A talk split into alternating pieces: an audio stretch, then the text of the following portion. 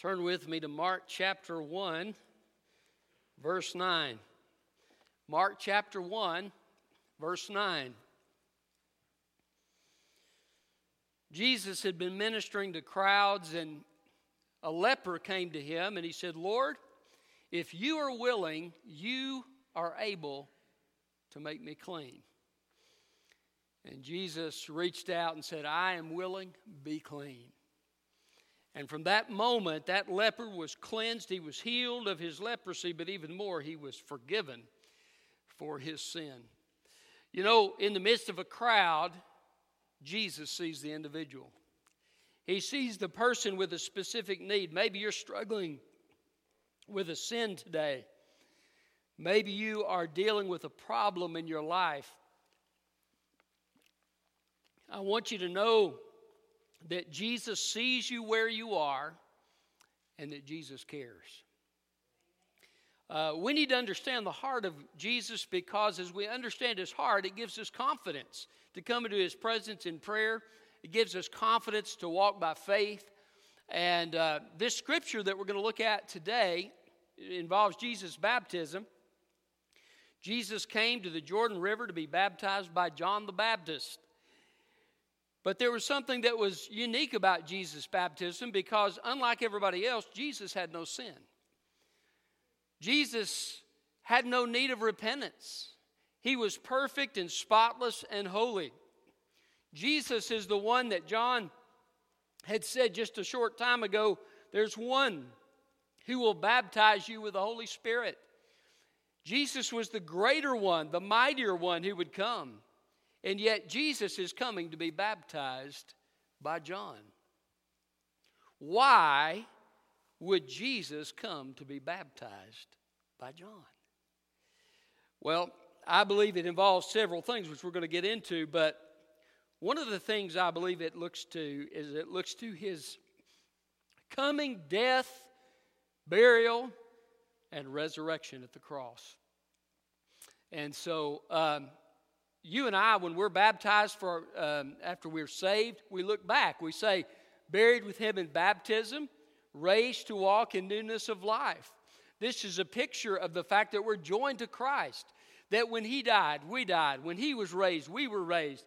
And we have that resurrection power to live his life. It was a picture of what Jesus did, and because of what Jesus did, the change that that makes to our lives.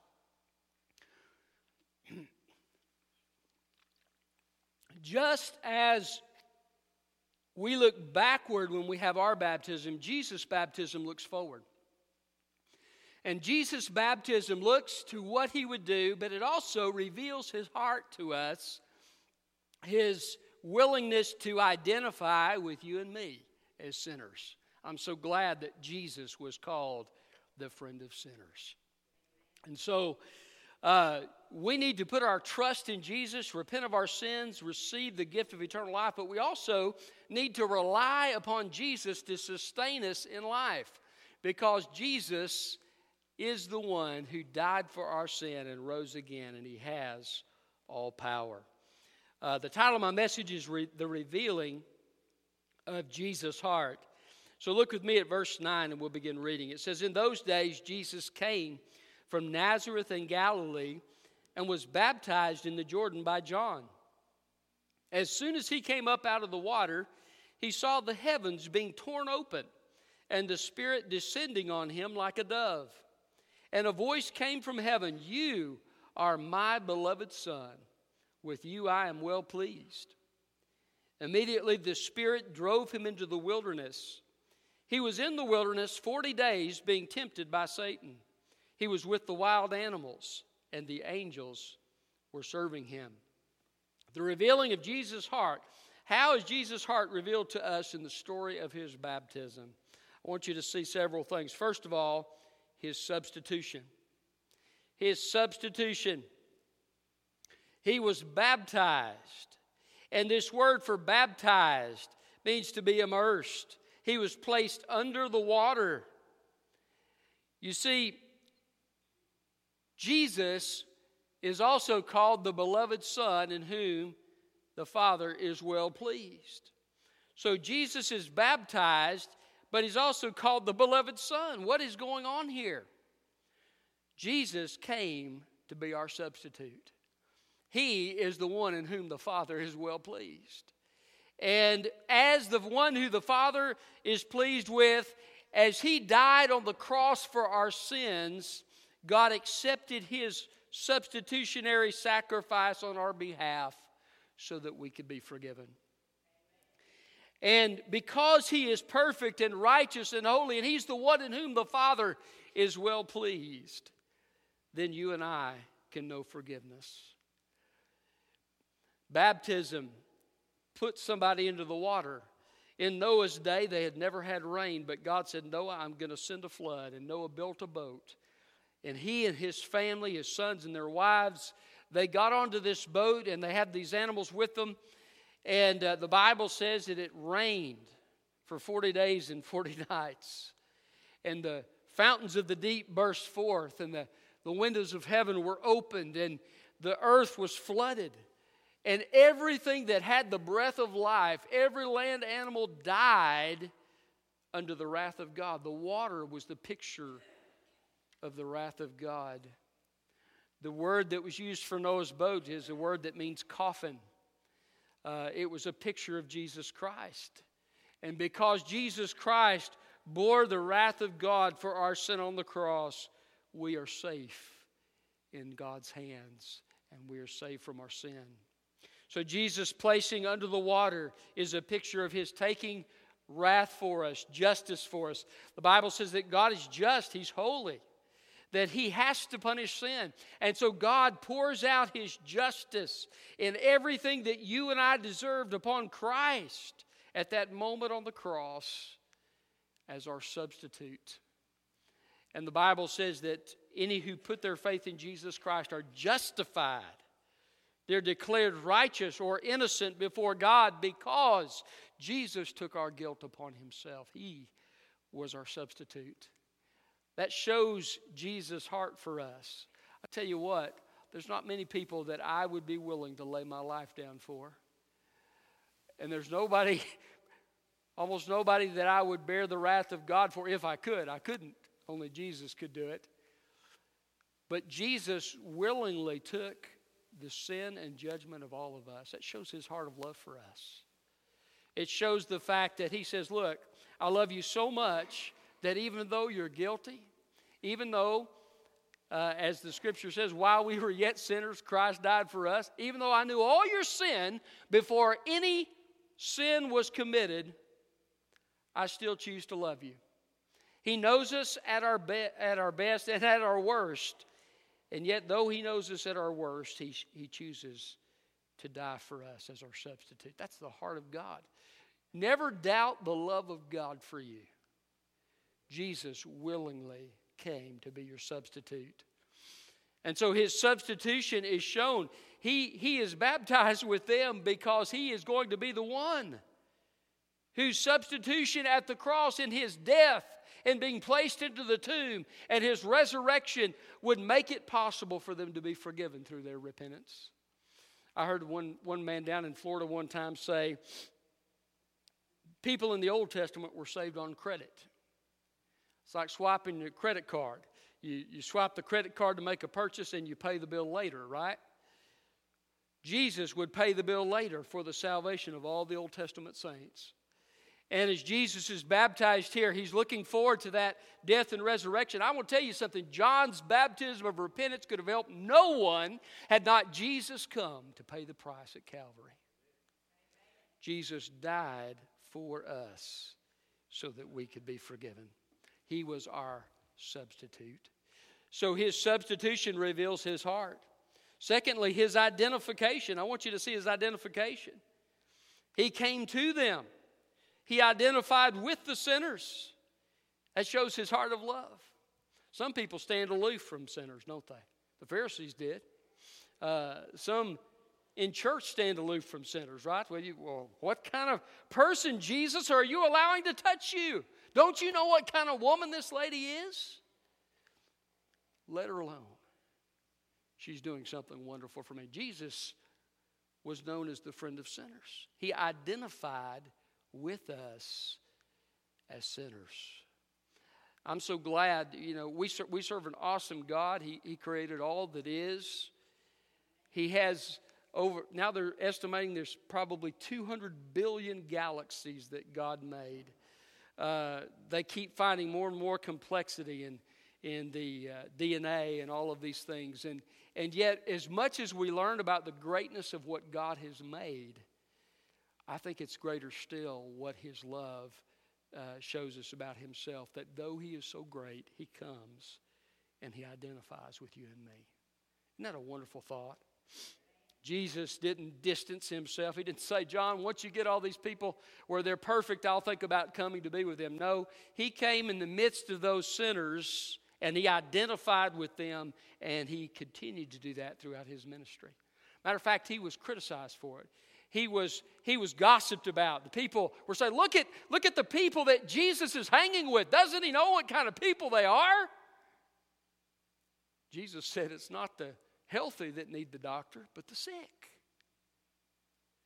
So Jesus identified with them. I, I'm so glad he identifies with sinners. I want to tell you, uh, years ago, I began to feel the conviction of the Holy Spirit in my heart. And I knew that I was lost, and I began about a period of about a year of struggle.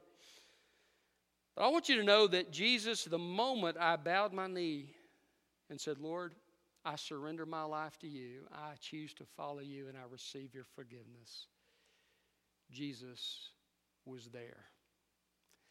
And uh, it, it, amazed me. Uh, uh, the weight of my guilt was gone, but Jesus was there.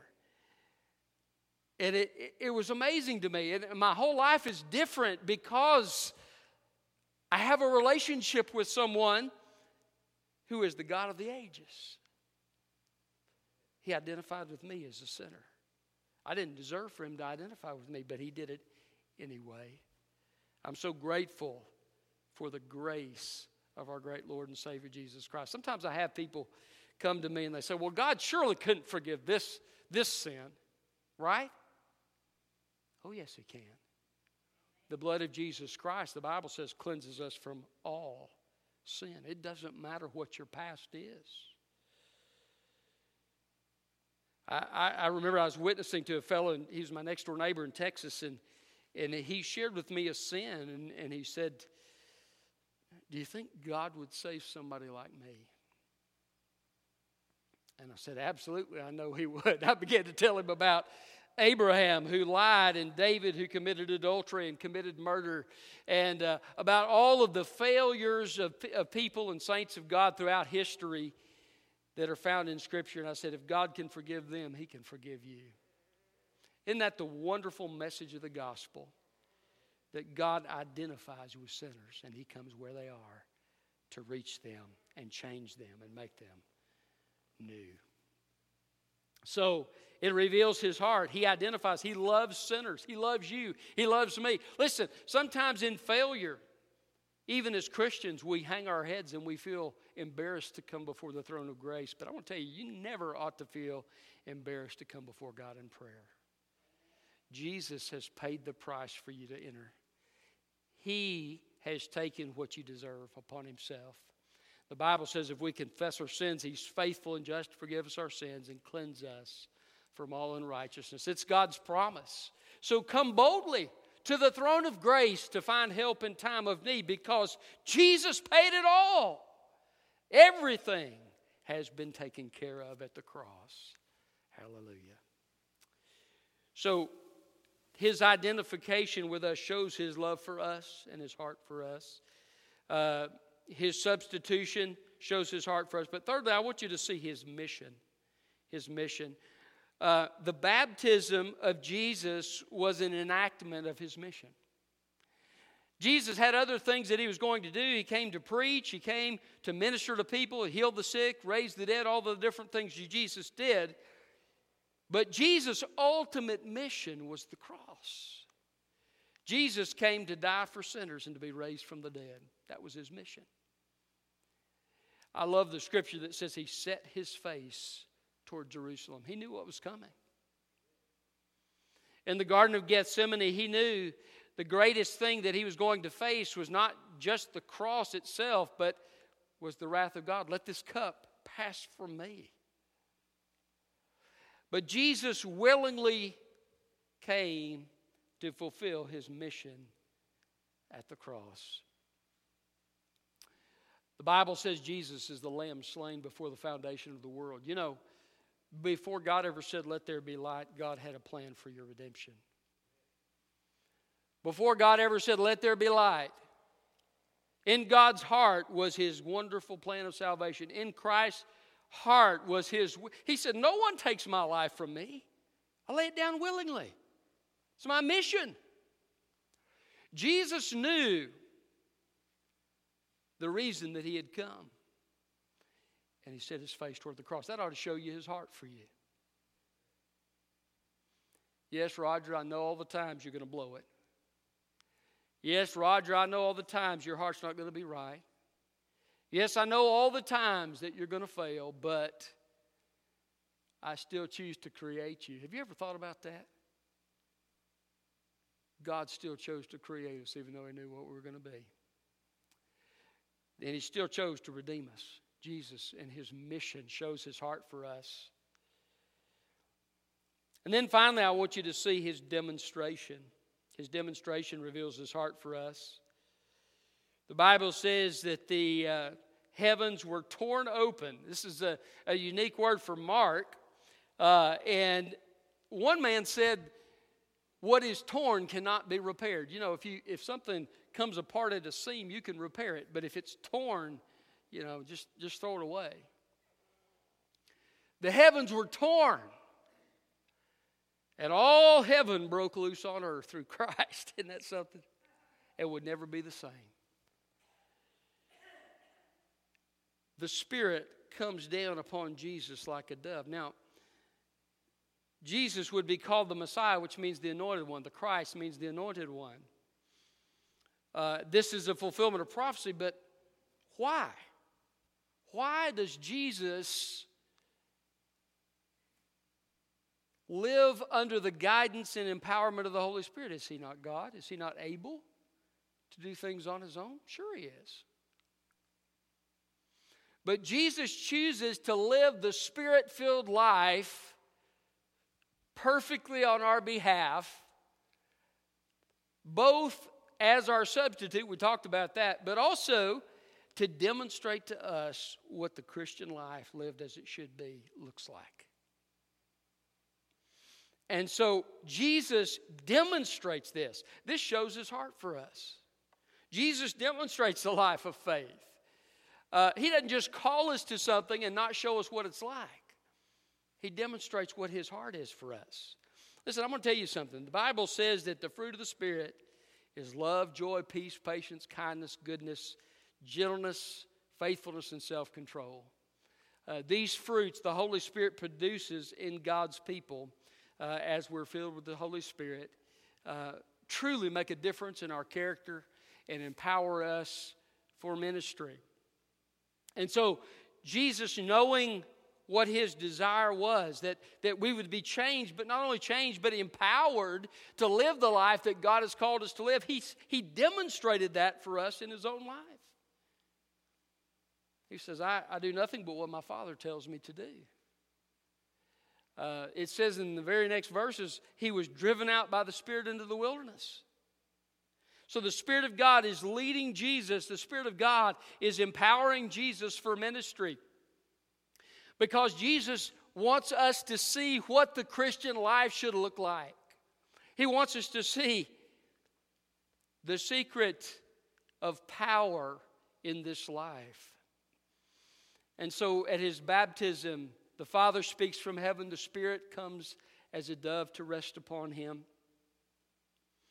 And Jesus begins his ministry and he overcomes temptation. By the way, did you know you can't overcome temptation without the Holy Spirit. You know how I know that? Because Paul said, The things I want to do, I don't do, and the things I don't want to do, I do. Woe is me! Who will deliver me from this body of death? Thanks be to God through our Lord Jesus Christ. And he goes on and he begins to tell about life being filled with the Spirit of God. and how it helps you have victory. Jesus demonstrates our victory and our overcoming of sin through being filled with the Holy Spirit. Now, that's his heart for you. Let me ask you are you living in the reality of that in your life? Do you walk, if you're a child of God, you have the Holy Spirit. He, the Bible says if you don't have the Holy Spirit, you're not God's. You're, you're not a child of God. You have the Holy Spirit if you're a child of God.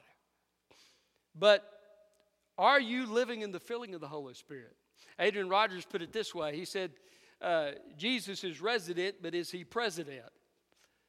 Is Jesus in control in your life? Have you surrendered your life on a daily basis? Jesus said, If any man will come after me, let him deny himself, take up his cross daily, and follow me. Are you daily surrendering to the will of Christ in your life? If you're unsurrendered, you'll quench the Holy Spirit. Are you walking by faith? Are you willing to follow the Lord and what He says in His Word uh, by faith? Are you willing to respond to the prompting or leading of the Holy Spirit? This is important. This is the, the element of trust. So you're surrendered, you're trusting. Ask for the Holy Spirit. Luke says it this way How much more will the Father give the Holy Spirit to them that ask Him? That's a great promise. Take God up on it. Uh, you know what I found? The longer I live the Christian life, the more I recognize I need Jesus. I just, I, I can't do it without Him. And so I've begun to pray, Spirit, pray through me. Spirit, worship through me. Spirit, speak to me through the words of the Scripture. Spirit, witness through me. Spirit, preach through me. Spirit, love God's people through me. You see, that's the secret to all of the Christian life. So, Jesus, in his baptism and the coming of the Spirit, shows that as he begins his ministry, he's doing so in the power of the Holy Spirit. He's demonstrating to us how to live a victorious life. Now, you say, well, I bet the disciples didn't know it then. I don't think they knew it either. But do you think they began to think about that after Jesus died and rose? Uh, they were probably scratching their heads about it to begin with. I mean, Jesus is perfect, he's without sin. This is what they teach. Why is Jesus getting baptized by John?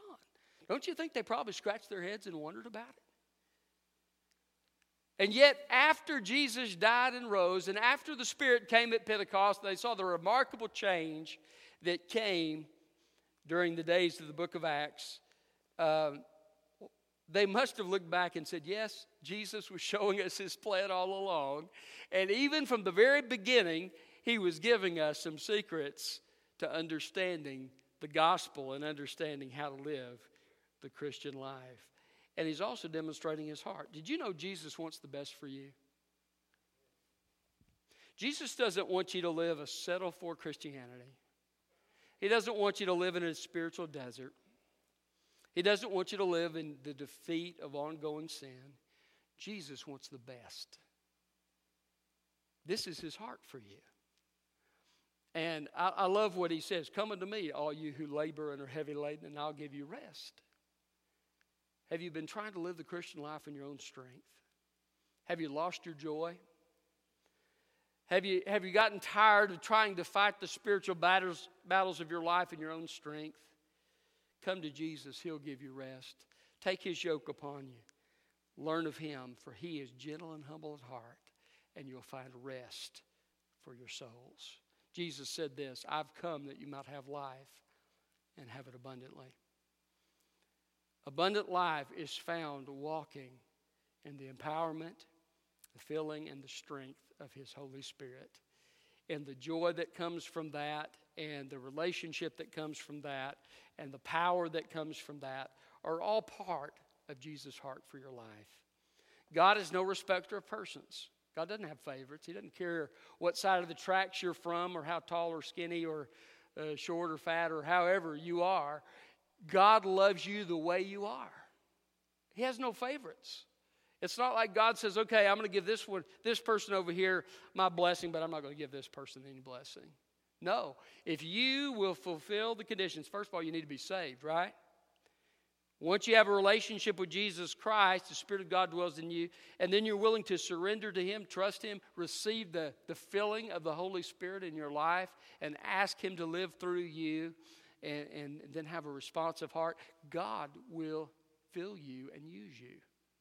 That's His desire for you, that's His heart for you. That's your heritage as a child of God. Don't live beneath what God has for you. Uh, the revealing of Jesus' heart shows just what he desires for us, the potential of our Christian life.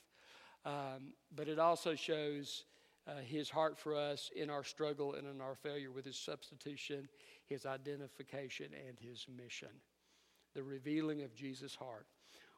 We've, we've seen what Jesus' heart is. Now, how do we respond to that? Well, first of all, if you're not, a, if you're not saved, you don't have a relationship with God, there's never been a time in your life where you've surrendered to Jesus and received the free gift of eternal life. You need to make that choice this morning. That's the first way to respond. Jesus was your substitute at the cross. You need to take him up on it and surrender your life and follow, follow him in faith.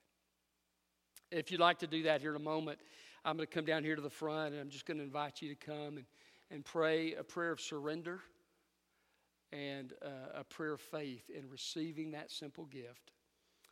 It wasn't simple for Jesus, but it's simple for us, receiving that, that simple gift. If you're a child of God and you're here today, uh, maybe you just need to thank and praise God for His goodness and His grace. Praise God that He's your substitute. Aren't you glad that Jesus took, took it all? He bore it all at Calvary. Uh, praise His name. Or maybe you're here today and you've been walking in defeat and you just need to come to this altar and saying, Lord, uh, I confess this sin to you, but more than that, I, I want you to fill me with your spirit. I want you to empower me and live through me this Christian life. If you'd like prayer, I'd be happy to pray with you. But let's go to the Lord in prayer and we'll, we'll give you that opportunity. Father, thank you for your word. Thank you for the fact that Jesus said, Whoever comes to me, I will in no wise cast out. Uh, Lord, maybe there's somebody here today that needs to give their heart to Jesus Christ.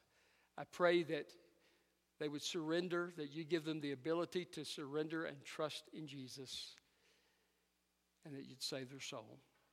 And Lord, if there's somebody here today that uh, needs to begin to walk in the Spirit and understand that they're not called to live the Christian life in their own strength, I pray that uh, you would help them to take those steps.